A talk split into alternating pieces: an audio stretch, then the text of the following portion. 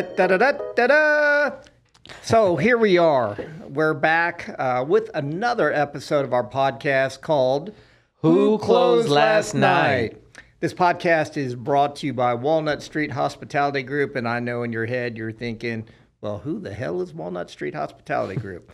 so, uh, who we are is a hospitality management and consulting company. We have some restaurants in Hawaii, some restaurants in Las Vegas. Uh, we do all kinds of stuff, but uh, we wanted to get the message out on a podcast on some of the things that we have found to be helpful for us that we think that might be helpful for you. What about you? What do you think that uh, tell tell us what you think this podcast is is for? I believe that this podcast is uh, for industry folks, by industry folks, and um, and anybody that's interested in that in that area, right? Um, it's not just relatable for restaurant bars. Uh, it it can be retail. If you're in a position, own a business, operate a business that has customer service, I think this podcast is for you. Uh, I think you're right, and the big thing about this podcast is to not make it a pain in the ass to learn something. It's uh, it's really we're going to tell you. Um, we kind of break it down this way. We give you the goal or what we would call the real life question. Yes. Then we turn around and give you real life examples. And at the end of the day, we give you what we think we want you, we hope that you will leave with uh, an understanding of. Yes, and that's the real life lesson. That's the real life lesson. And so, all of these topics uh, that we have, by the way, um, are, are just things that we've stumbled across. And when I say stumbled across, I mean we fell flat on our face. And uh, uh, With you know, grace. with of course, with grace. It's uh, and, and of course, this is you know, it's like uh, making soup. First, you got to put the the stock together, then you add the ingredients and the roux and all that stuff. And at the end of this, you're going to get some soup. My first step for soup is a can opener. That's why we call him Chef Zach. Oh, okay, okay, okay. Okay, so today's topic, and, and this is another one of those that's near and dear to my heart, is um, service. Is it a lost art?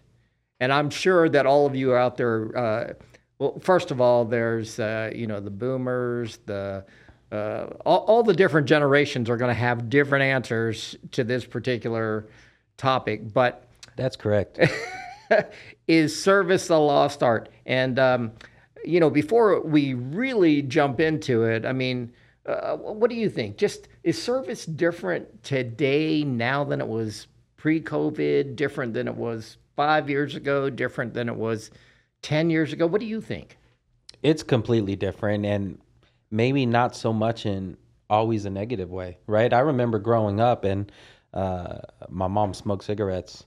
And so we sat in the smoking section. She hid that smoking, by the way. Yeah. Um, I'm not trying to get in trouble here.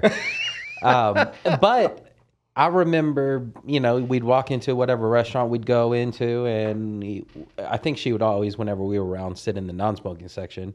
Um, bless her heart. But, uh, you know, that was an option, and, and that was a part of service back then, right? And now, and at least in America, I believe you can't do that, right? So those those are aspects that have changed just from a culture standpoint.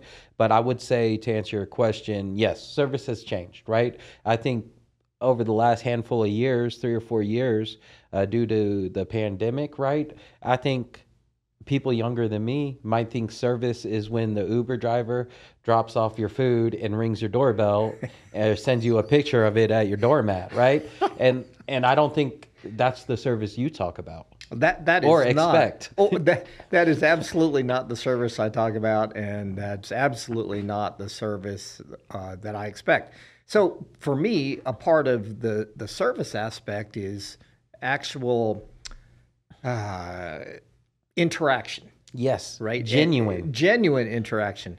So it- I truly believe that there's different kinds of service.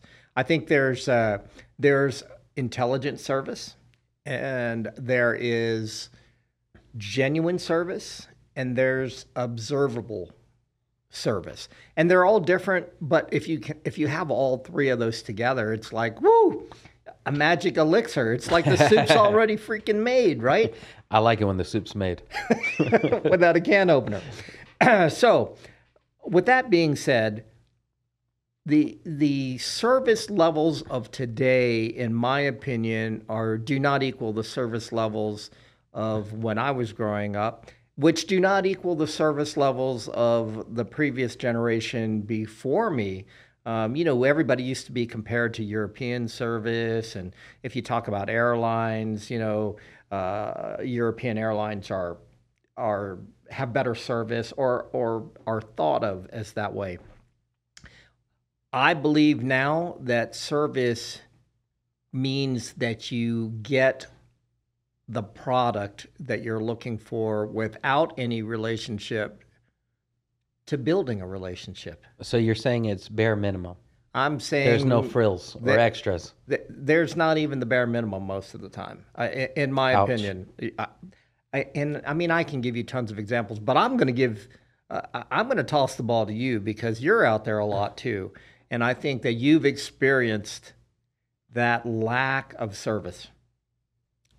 That's absolutely correct, and I think that's why um, for us we try to have that cutting edge. And it might not be the cutting edge, but it's what separates our businesses from our competitors, right?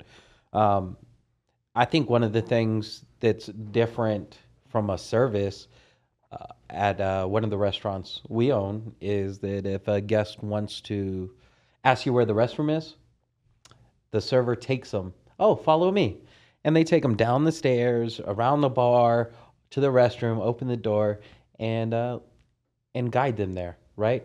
That's that's service. Th- that is service. Now, would you would you classify that as genuine service, smart service, or observable service? I think that hits all three. I would say you're right.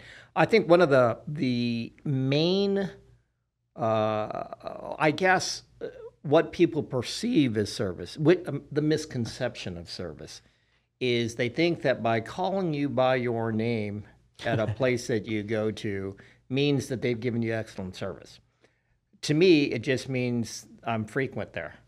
yes, yes, yes. And, and it doesn't necessarily mean you're getting good service. what do you think genuine service? uh, What what does that mean to you? So I completely believe that genuine service makes or breaks the experience, right? If you have some cornball smiling at you, uh, telling you, you know, just doing these things because it's required of their position, right? Uh, let me, but they're not excitable. They're not, you can tell when someone's genuinely excited to have some guests to entertain, right? And and that's kind of how I think of it is in the service industry, we're all entertaining our guests, right? Uh, we might be taking their order, but we're having small talk with them, right? Hey, what are you guys doing today? You guys doing anything fun? Oh, you guys look nice. Where are you guys headed after this? You know, whatever that is, but that interaction can make the guest experience it makes the food taste better it makes the sun shine brighter right but you can tell when someone else is uh is just going through the motions welcome to blah, blah, blah. this is what our chef did today uh if you want it that's great if you don't cool uh can i get you some water okay i'll talk to you later I, I agree with you. So th- th- there again, let's go back to the the recognizable, and and there could be more facets of of service, but I believe that it's genuine. So they're saying it because they truly want you to have a good time, right? Yes. They're taking care of you because Comes they, from the heart. it- because it comes from the heart. The second aspect of that would be smart service or intelligent service, and uh, so I got a story for this. i bet you do you know, I got a story for everything, right? So this part of the soup is this: I go to this bank three, four times a week. i swear you love banks I, they have my money. you got to go check on it, it. I right? get it. So you go to the bank, and I go there mostly to to get change uh, for one of the restaurants, you know, that goes through a significant amount of change. Yes. And uh, when I say, you know, we're talking between two and four thousand dollars a week of change. Uh, it's changed, you know, for various reasons. But so I go in there with the check, and I give them a list of the denominations that I need, and um, this is what I would call uh, stupid service. Oh, uh, no, I didn't, I didn't say stupid. That was, we're in trouble. We're, well, and it's politically incorrect. I would say that this is not smart service. So here's what happens. I say, okay, I need three thousand dollars, and I need it in this, this, this, and this, and the teller turns around, gets the money, and now banking has changed since COVID, right? Now they got these big plexiglass uh, dividers between you and the teller, and there's this little opening at the bottom that is about two inches high by I don't know six inches wide, maybe eight inches wide. And that's where you're supposed to slide your deposit slip into and Your ID and banking your, card. your ID, whatever whatever they require, right? It's it's big enough so your your it goes up to your wrist. You can get your wrist in there. so then the guy gets the money and he begins to count out three thousand dollars all across the counter. He doesn't use the machine that goes brrr. that goes. brrrr. Nope, nope, nope, no love machine. that No, machine. I love that machine too. I like the one that that hands out the money. It's like a printer where it oh. just Oh. it starts giving you the denominator. I want one of those. It doesn't make that. That doesn't. Well, I guess it does in the treasury, right? That's what you're talking about. I don't know, Uh, but we let's- need one. One of our loyal listeners and fans out there sent us a question. What did you guys do before you started owning businesses? First off, thank you for the question. We love the engagement. Absolutely. We'd like to have more questions like this and more feedback and some more uh, wonderful fans. But at the end of the day, one of our podcasts will deal directly with why we feel we're qualified uh, to talk about this and what we've done in the past and, and how we got into our businesses uh, that we are in now. So I'm going to let Zach go first. How did you get into this? Oh man, it's not so long of a story actually, but um, I've been in operations in different uh, industries uh, all my life, uh, starting with working at the YMCA, all the way to running a warehouse, uh, four different warehouse inventory control equipment operators, but ultimately the operations, safety goals, and compliance of warehousing. But when you step back from it, operations is operations. There are certain guidelines and procedures that need to be done, and I'm the person that gets them done. So operations kind of my background uh, with a strong warehouse background, and then I came out to help my father with some restaurants in Hawaii. Yes, he did. So my my background is actually I started in restaurants when I was uh, a little boy. I think uh, maybe uh, you know minimum wage was three dollars then or something. It's a long time ago, but at the end of the day, I stayed in restaurants until uh, until I got into uh, that entrepreneurial mode. So I've always had this entrepreneurial mode.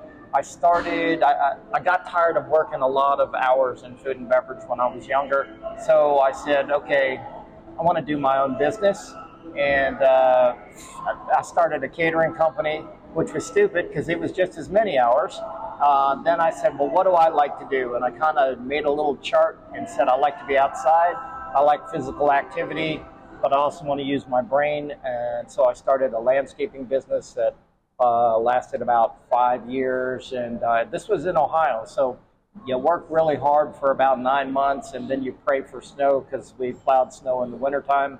And if it didn't snow, it sucked. And then I got into uh, back into food and beverage, and then into hotels. Was the CEO of a hotel company on the East Coast for a while, and decided I wanted to get back into the food and beverage business. So I got a restaurant in Hawaii and called my son and said, "Let's grow this sucker," and that's what we're doing. And that is our story in two minutes. So here's here's what he he's got all this money spread out on the counter in front of him, and he goes, "Here's your money." What? Now, how the hell am I supposed to reach my hands in there and get the money that's all the way back by him? How awkward is him in his situation where he's like uh, hands on the desk watching you, like putting two pink fingers in and pulling out bills? It's crazy. That is what I would call not very smart service, right? I would agree with your your first claim. That's stupid service. that's that's just not good. So that is that, that's my example of, of service that is not uh, Unaware. unaware, right? And he believes that by calling me by my name, it makes my hands and wrists smaller so that I can reach in there and get the money.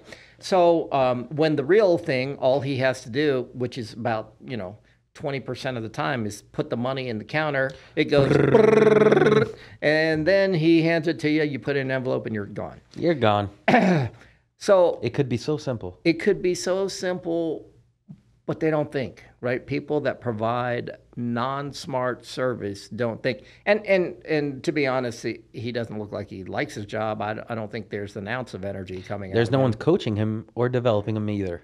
So, which brings me to another. Uh-oh. Oh yeah, forget it. Uh, all I'm going to say is the people that he reports to at the bank don't notice it because they've never gone onto the counter side Yes. the customer side and said, "Give me, you know, let, practice give, giving me some money." Let me see a different perspective, take a different seat, see what my guest sees. That's exactly right. So that smart service. You talked about genuine service. Um, let's talk about observable service. Yeah. Uh, I, I think one thing that uh, we like to do, and I think we do a pretty good job in um, the quick service counter concepts that we have, is uh, menu guidance, right? So, so everybody, if there's a line in there, it's kind of powerful because you might only have to do this once because everybody's listening. So it's like show, right? And you can have your personality. You can tell them, walk them through the menu, tell them what the popular things are, tell them what your favorite thing is, how you like to enjoy it, right? I like to eat the Chun's Bomber with avocado, jalapenos, and extra salsa, right? Um, if you know, you know, right? If you don't If know, you know, don't you know. Yeah. Um, and I tell that to the guests if I'm behind the counter. But I also tell them what what other guests like, what we're known for, uh, what awards we've won, and then ask them what they're. You know, are you here for breakfast? Are you here for lunch? I've got some great Hawaiian coffee over here. I'd love to pour you a, gl- a glass of it. Um, but that's observable, right? Everybody in that line felt like they got catered to. Everybody in that line was able to hear my spiel, for lack of a better word. And um, if people walk in after them, I'm going to give them the same the same spiel, right? But everybody observed that. I went out of my way to make everybody's experience customized to what they might like. Because when they get up to the register, now it's an opportunity to say, "Hey, do you have any questions? What what do you like? Um, how can I help you?" Right, right. So I think what what I'm hearing, if I can paraphrase a little bit, is just observable service is that energy and the smile and what they see and feel. Would, Yes. would that be correct? Yes. That, my friend, is powerful. Right? Very much so. when you go into a place and you can feel energy, I think that sort of service. Um, a- and by the way, you can have no one in your restaurant, but if you feel the energy, you don't notice that. Right. Right. And I think uh, that's very important in combining that plus the intelligent or smart service, um, plus the genuine part of Yes. it. All of that together is powerful. It makes the food taste better. It makes the sunshine brighter. It ma- puts a little pep in your step. Uh, but but it is powerful. It is powerful. I think uh, you know they say um, that you can have uh, great food and mediocre service, and that meal becomes mediocre. I agree. If you have mediocre food but great service, that meal becomes great, and and I I believe that. I think if we all were honest with ourselves and reflected on maybe uh, a a bad time at a restaurant, it probably started with poor service.